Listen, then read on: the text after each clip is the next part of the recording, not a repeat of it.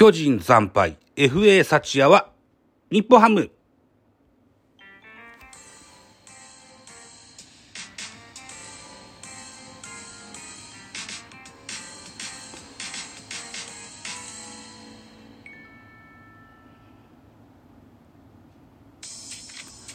はい、どうも、ザボでございます。ミドル巨人くんやっていきたいというふうに思っております。この番組ミドル巨人くんは、ラジオトークをキーステーションに各種ポッドキャストに配信しております。巨人おじさんザボが巨人を語る番組でございます。11月26日の16時3分に収録しておりますけども、前日11月25日にですね、オリックス、バファローズ、山崎幸也選手が6球団のFA の競合の末、日本ハム入りを発表したといった記事が出ました。山崎幸也選手移籍となります。はい。山崎幸也選手にしてみればですね、2015年から今年の23年まで9年間をオリックスで過ごされましてね、今シーズンキャリアハイ。23試合に先発登板しまして11勝5敗80奪三振の防御率 3.25。6月には月間 MVP を獲得しております。この11勝っていうのが山崎幸也選手のキャリアの中で初の2桁勝利といった形でオリックスのパリーグ3連覇に大きく貢献したという選手なんですね。で、左ピッチャー背番号が11番でございますわ。で、お父さんの秋広さん、こちらの方が1980年から89年までの10年間、巨人に在籍、選手として在籍です。キャッチャー一塁手なんて書いてありましたね。バッターですね。で、90年から91年まで日本ハムで現役をされて、91年シーズンオフに引退といった形になりまして、コーチとしましてね、ハム、ドラゴンズ、巨人なんかでも、コーチしましたし、加えて独立リーグでも指導者として活躍。現在は兵庫県のブルーサンダーズというね、女子野球チームで監督を務められてらっしゃいます。少なからずだからお父様としましてもね、巨人には縁があったのですが、まあ日本ハム入りとなりました。6球団の競合と言いました。ライバル、ソフトバンクホークス、巨人、DNA、ヤクルト、日本ハム、それからオリックスですね。そもそも在籍してたね。の6球団の競合の末、日本ハムを選ばれたということですわ。決め手となったのは、日本ハムファイターズの加藤貴之選手。彼が日本ハムのエースなんですけれども、同格の評価をしているというようなお言葉があったそうですね。これが大きかったという形でした。何やらソフトバンクは4年12億。結構積んだよね、で、巨人も4年8億。これは多分日本ハムと同等の金額じゃないかと思いますけども、2023年まで背番号11をつけておりました平内選手の、ドラフト1位ではありますけれども、なかなかこう、調子が上がってこないということで、奮起を促すためにその背番号11を剥奪、確か66になったんじゃなかったかな、違ったかな、間違ってたらごめんなさいね。で、11番を開けて、この11番も準備してたと思うんですよね。で、プラス、ローテーションの確約、それから、安倍晋之助新監督が直接、口説きに動くと言ったのに加えて、巨人のことですよ。コーチ手形も準備してたと思います。FA 移籍してきた選手、活躍しようがしまいが、コーチに入るんですよ。井上翔一さんですとかはまだコーチにはなってないけど、そんな遠くない将来なるかもねと思ってますよ。2軍か3軍か知らんけどね。あとは山口俊選手も FA で獲得しましたけれども、彼は15勝を挙げて巨人の優勝に貢献した翌年メジャーリーグに渡航ということになりましたので、この権利がなくなっているかもしれないというふうに思ってます。とにもかくにも FA 宣言を獲得出馬した際には、受注ハックコーチ手形も持っていくんですけども、あんま公表しないですけどね。これも蹴られたといった形でございますよ。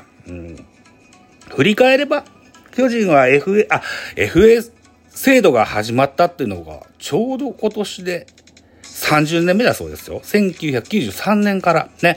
で、第1号が松永博美さんだったかな。で、同じ年に、例えば落合さんとかあの辺も移籍したでしょう。で、ちょうど30年。2023年ですからね。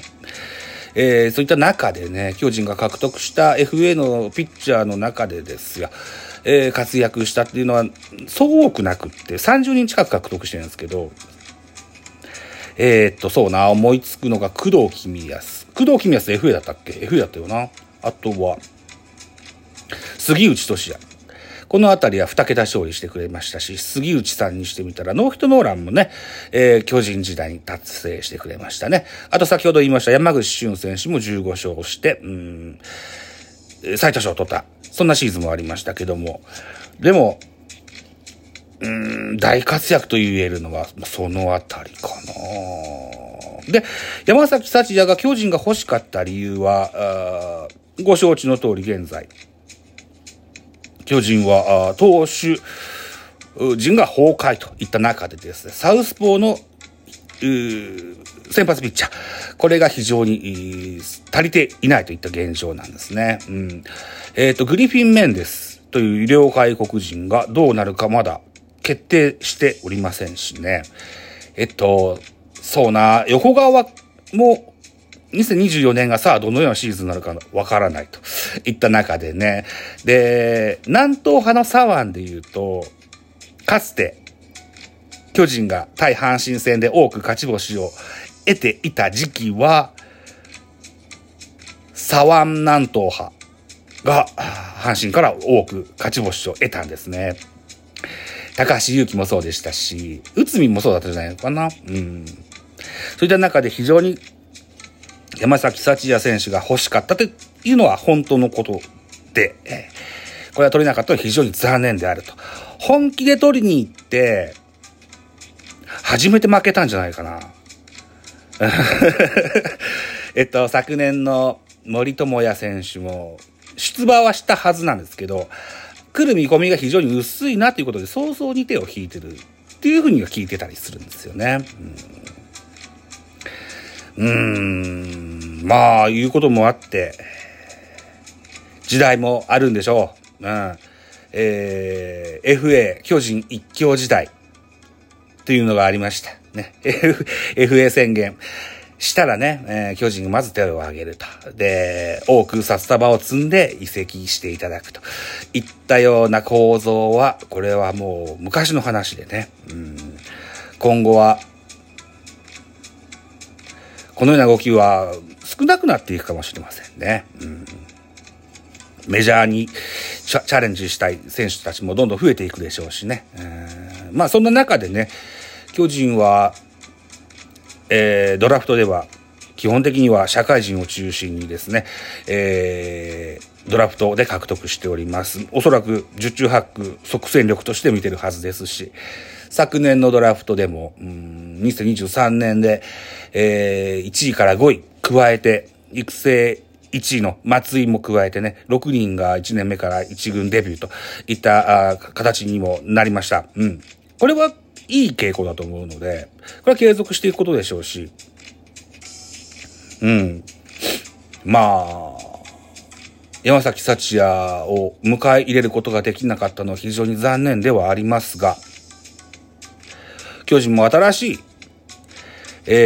閣というか、戦力の運用の仕方、運営の仕方、育成の仕方を模索していくことになると思います。新しい時代の幕開けと言えると思います。はい。いうことでね、今度は12月の8日に、現役ドラフトですか。現役ドラフト。昨年は巨人は、楽天からオコエ瑠衣選手を獲得。巨人が放出したのは利根千秋。彼は広島トヨカープに移籍しましたね。今年どのようになるのかっていうのも楽しみの一個ではありますが、1年目から安倍監督はセリーグ制覇を目指して戦っていくことになります。ぜひ強く応援していきたいかなというふうに思っております。ということで10分経ちました。はい。久しぶりのミドル巨人くん喋ってみましたね。番宣。BLC24 という企画を打ち立てております。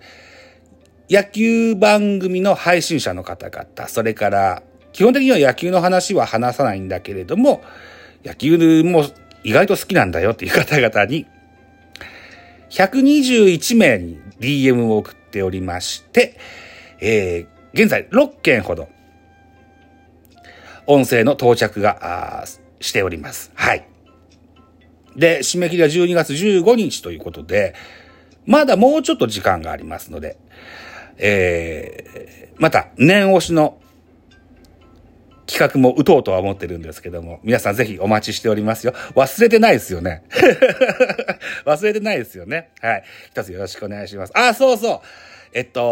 二つ変更点あります。Apple Podcast でもサムネイルが見ることができるようになりましたので、Spotify、Amazon Music Podcast に加えてApple Podcast でもご自分が作られたサムネイルが見ることができます。はい。ぜひふるってサムネイルのご用意もしていただけたらというのが1点。